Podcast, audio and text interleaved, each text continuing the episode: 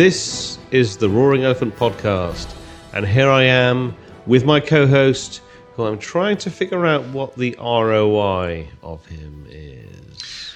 Uh, division by zero. See what I there. Hello, Jan. How are you? Hello, my most valued counterpart. We are today continuing this Forrester led journey, and uh, this is another one of their predictions, which is that apparently proving the ROI of CX is more crucial than ever. And fun fact before we started recording, uh, and I had at least a five minute debate on uh, what we actually thought that they meant by CX. And second fun fact if you click on the link uh, that those of you watching on YouTube can see, uh, you will find that the link is to a paid report that you can't even see how they define CX. So, hey, we're going to define CX for our purposes and f- to frame our conversation because otherwise we could be here forever. With we, he means him. Sure, let's do that. so, in, in my in my view, um, CX, um, so customer experience, um, tends to be sort of consolidated around the the part of the organization that interacts with customers post sale, and like it's called customer success, not prospect success, for example. So, I I tend to frame up CX as being uh, things like um, customer success managers, technical account managers, if you have those, um, support, uh, consulting, kind of training slash learning and development, if you have that sort of um, within your organization. So I, I tend to think of all of those things as kind of rolling up into into uh, excuse me into customer success. Um, so for the purposes of our conversation, we're we're going to uh, I think assume that definition. Does that mean that my post office has, well, post office still sells me something? Uh, m- City Hall. I just use that to register births, marriages, things like that. They never sell me anything, basically. They don't have CX. I have no idea.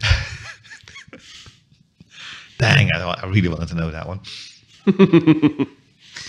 Uh, so if we think about the different elements of a CX organization, at least as as I have defined, um, I think some of them are really easy to to kind of figure out if there's an ROI of. Um, and Jon, before we kind of kicked off recording, mentioned uh, you know consulting, services delivery as as being one of them. Set you up for that one, didn't I? You did, I you did. Although I. I, I have a very strong opinion on um, kind of consulting and services delivery, specifically within the the kind of spaces that I have operated in for the last twenty or so years, which is open source based solutions, technologies, companies, um, where I tend to believe that the the role of uh, services and delivery should not be a, a profit margin, uh, it should not be a profit center of itself.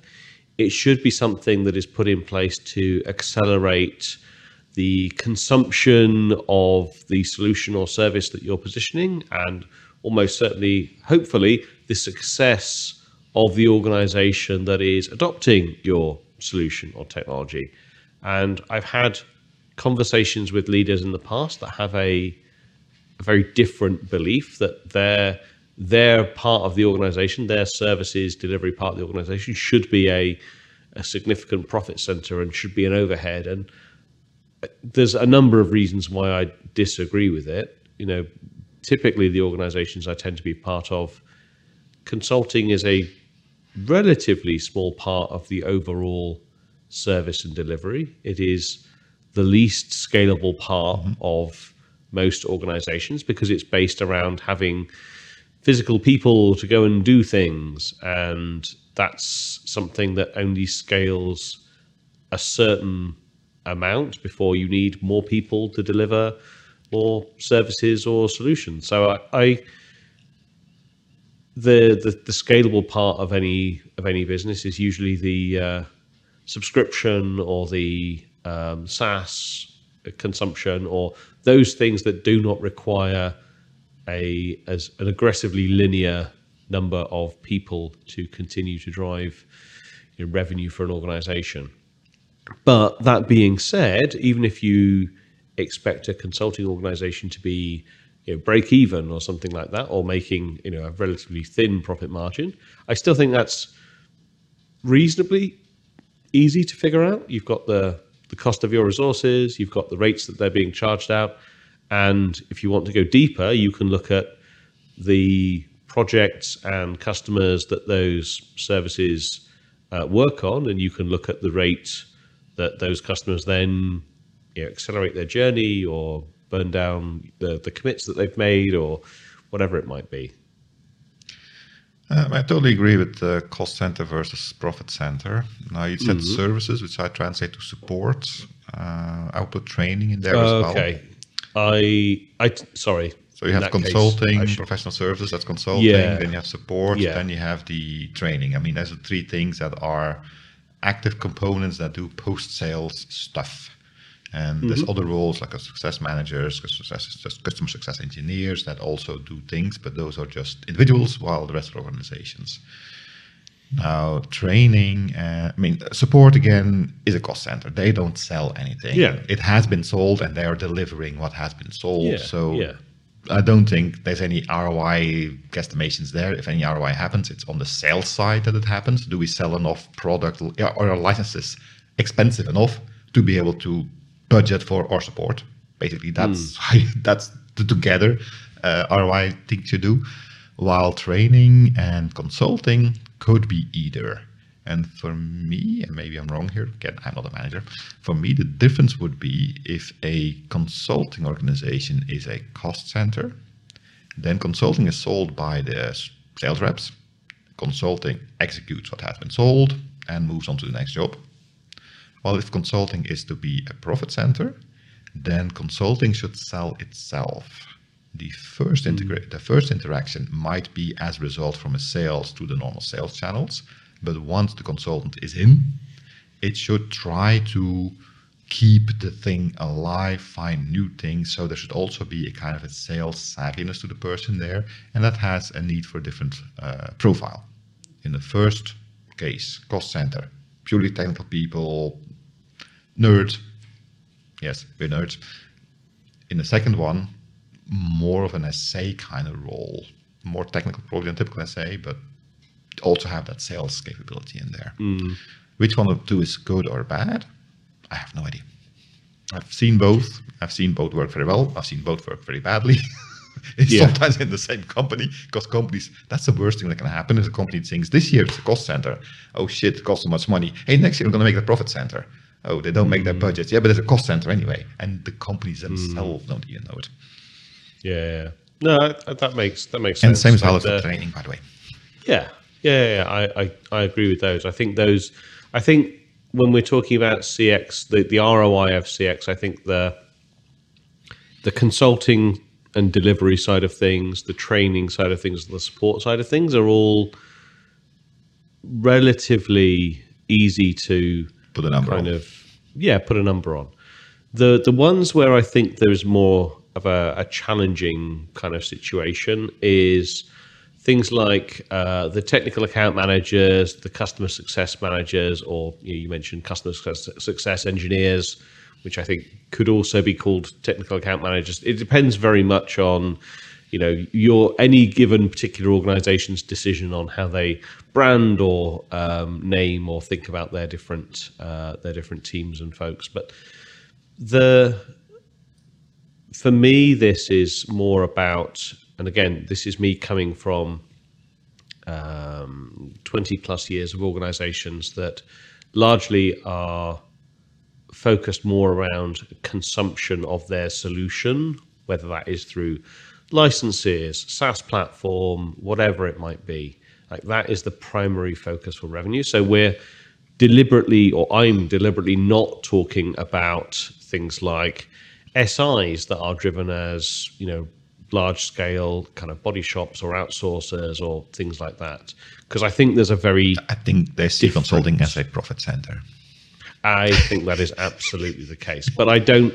While I have lots of experience of working with those organisations, I've never spent Yeah, see. any time actually in one of those organisations. So it's not an area that I'm particularly au fait of talking about. But where I think um, customer success um, is very is very useful and very successful, even maybe, uh, is um, this sort of blend of you know um, often the the go to market part of the organization is very focused on like closing an initial deal, maybe it's an initial land deal, and uh, working with that prospect to convert them into a customer. And then sometimes there won't be any kind of immediate further kind of grow, sort of immediate significant further growth opportunities with that particular customer and you need to make sure that that customer is still has a relationship and is still engaged with your organization.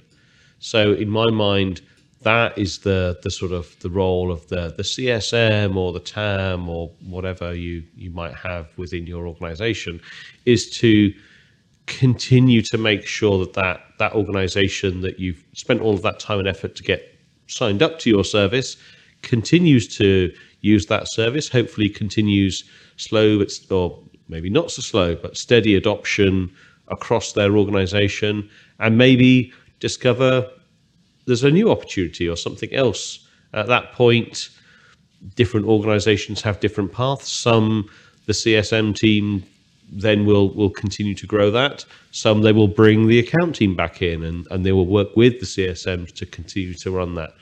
And I think where you often see CX organizations, and specifically the CSMs or TAMs or customer success engineers, where you see them being measured, is often on renewals, basically. So that organization, you know, they, they maybe bought your your services for a year, and when that year is up, hopefully they renew. Even more hopefully, they renew with some level of expansion, and that is often how these organizations are are measured. So for me, that is how you would kind of think about the the ROI of those particular teams. Um, and I I've seen them be very very critical as part of you know an overall customer experience. Yeah, maybe. I mean, again, I'm looking at it from a different point of view, of course, but it always feels to me like it's trying to take work away from the sales rep, from the account executive, because they should be doing selling and keeping relationships alive is definitely part of selling. I mean, why do you sell at a certain point? Because you know the people. Yes, small deals can happen with, with Greenfield, but the big six, seven digit uh, deals, those are because the people know, respect, trust you, whatever. And you can't just fob that off to a CSM that just doesn't work. And No. if the CSM can't hold in the renewal, is that his fault, her fault, or is it because the original deal was a bad deal? Because for a lot of SaaS things, oh, uh, buy X amount of cloud units and that'll cover you for a year. Two months later, the amount of cloud cloud credits is gone, and they need to add more, more, more, more, more. Will that person renew? Probably not. Is that a fault? Of, is the CSM even capable of doing something with that? So even if you say that proving ROI is crucial, how do you actually put a number on it? So I, I mean, there's there's a lot to unpack in that conversation. Um, like first of all, there needs to be minutes. a there needs to be a huge amount of trust between um, between you know a uh, you know, a selling team and a customer success team. Like there needs to be very very strong links between the two. If one part of the organization is frankly setting the other part of the organization up to fail, then like that's that's, that's not loaded. okay. I don't think people do that, but incentives can be set up in such a way that that is what happens. Yep. but in my mind, that is still like I know incentives drive behavior. Um, yeah, more more so in in some individuals and some roles than others, but it, it needs like, pe- people need to be responsible for their decisions, and just because someone is incentivized to do something, um, like if that is bad for the company as a whole, How can it be bad for the company if the company incentivizes with commission and stuff like that? Uh, because people can twist, you know, the way Game the that system, incentive that's programs and yeah, exactly. You see, you see people kind of fudging the system to do very well for themselves, even if it's negative for the company. Now, should management have left that loophole open? No, obviously they shouldn't. Like the, that's that is the the root of the problem. But that's why I go back to there needs to be very very strong trust between you know, a, a CX organization and a, uh, know, sales organization. Because if you don't have that trust and if you don't have that relationship, then there will always be friction and challenges. And while it may not be, as you said, intentional that someone sets someone else up for failure, if it keeps happening, then it doesn't matter whether it's intentional or not. It's it's it's happening, and therefore it needs to be addressed. If it works, don't break it. And if it doesn't work, fix it. Keep doing it anyway So- and hope for the best. That's how business So- works. Come on. Oh dear. Uh, so I, I, I, I know what you're saying around like the relationship between sellers and their then you know prospects to customers, but again, going back to your point around um, compensation, the majority of times. Um, sales teams are compensated on either growth or you know, what, what you would call NACV, new new annual contract value. Uh, they're not, uh, generally speaking, not con- compensated on um, just customers renewing flat. And Which is actually They- kind of perverse because for a sales rep, it's better to not have the renewal and do the deal again the next year than to have it. You can switch.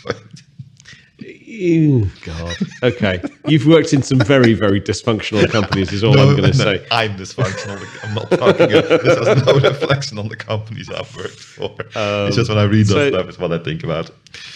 so like the the balance here i think is you you also have different personalities and personas that are frankly better at fostering long-term relationships that are not driven by you know a deal that needs to happen this quarter or next quarter or things like that. Uh, you tend to see different personalities in the the most successful csms versus the most successful salespeople. It's a different job. so uh, you know, I I think there is there is definitely a role of kind of harmony between uh, like these different types of roles, but the thing you know, going back to the uh, the reason why we started on this conversation is that apparently one in five CX programs will disappear altogether, and I I just don't know what on earth they're going to do. These these organisations that are sunsetting their CX organisation because they don't see an ROI. It's happening. I mean, first of all, I want to say I agree with the fact that CX should be part of the team. Sales team should be uh, rep, solution architect, CSM, renewal manager if you have those. That should be the team. And it should just be, oh, sales done, Oop, your thing. Uh, that doesn't work. But uh, in the recent layoffs, uh, I have seen very little SAs being fired because SAs, we are kind of loved by everybody. AEs typically also don't get fired. Well, if they don't make the number, they get fired. If they make the number, they don't get fired. It's pretty standard day Yeah, practice. it's very binary. But because it's so hard for the CSM renewal managers, the, the in-betweeners, if I can call it that, to prove their ROI, those are the ones that are typically hardest hit. Because they cannot put on the piece of paper, I made you this amount of money this year. Sales reps can do that. SAs in combination can kind of do the same. Support has to be there. Consulting can also say we build X amount of money. Training can say we build X amount of money. But those custom, those CX people they don't have that security and they do get hit the hardest in the layoffs. I mean, sure, there's some mm. layoffs that happen because company merged and there are duplicate situations and that got rationalized. Fine. But if I look at the people that I know, which is a small group, I agree that were affected, then most of them are coming, if it's in the, in the, in the field, in the, in the sales apparatus, if you can call it that, are coming from those jobs. So basically, maybe the programs don't disappear, but the people have definitely been hit. Mm. Uh, but I don't know. I, I see this as being a um, a failure of leadership rather than a failure of the the, um. the, the, the concept around CX. Like I I I think that it's a very I, I honestly I think it's a very short term approach to cut CX. I, I understand what you're What's saying about if you have to cut something, would you cut the AE or the SA before the CSM? All I'm saying is I think it's a it's a short term approach. Okay, maybe you save some cost, mm-hmm. but a year down the line, I would say it's not it wouldn't be unusual or unlikely that you then have a bunch of customers churn because they weren't continually you know engaged by your organization because you made that choice to let that cx program die. Like i i'm not saying that i know all the answers. I'm not saying i know where you should make those cuts but i do know that i've seen i've seen this pattern before and i've seen the long term um, kind of story play out far differently okay yeah they make cuts they let those people go but a year, two years later, um, the you know the business itself takes a significant hit, and it's due to people, it's due to accounts churning, it's due to customers kind of going elsewhere because they didn't feel engaged, didn't feel involved, because those those CX folks were not in place. So yeah, I don't. I do agree that the the the ROI of any particular uh, team or group or individuals, it needs to be measured. It needs to be understood because if you don't do that, you run the risk of um, you know having people or having divisions or departments or teams that are you know not uh, not having some sort of positive impact on the organization. And if you're not continually keeping an eye on that, then you're you're doing your your organization or your company a disservice. But to say that that's just on CX, I think is like weirdly myopic, and I don't get why they're so focused on that. Apart from, as you said, like for some reason, organizations just go, "Oh well, this is the easiest thing for me to cut," and I, I just I don't. It may well be the easiest thing to cut, but I think it's a very very short sighted thing to do. But then let's face it, we're looking at organizations that are making layoffs because they made a whole bunch of very short sighted decisions in the first place to grow at, frankly, unsustainable paces. So I don't know. Maybe I'm just angry. on a Friday, come on. Um, I mean, spreadsheet management also has an effect here. I mean, mm-hmm. sadly, a lot of management is done based on Excel sheets, columns to the left, columns to the right, this is the line, below the line, above the line, that's what happens. And CX people are hard to put in an Excel sheet. I think that's a topic for another day. in that case, that is all the time I have for today. See how we did that? That was brilliant. It's very, it's very impressive. You can support this podcast. We'll come up with better endings then by becoming a Patreon. Every contribution does help. If you're on YouTube, you can like. No, we won't. you can like, subscribe, hit notification bells, do the YouTube stuff, and make Dave's Fridays even better. You can go to www.roaringelf.org, org or even. There's links there to the Patreon page, the YouTube page, and all the other stuff we do. And you can follow us on Twitter using the at Roaring Elephant tag, as long as that still exists. And you can st- still send plain old email to podcast at roaringelephant.org. Until next time, my name is, I'm just going to say, Jon. And my name is barely measurable ROI Dave. I'm not going to comment on that. We're just going to look forward to talking to everybody again next week. Goodbye. See you then.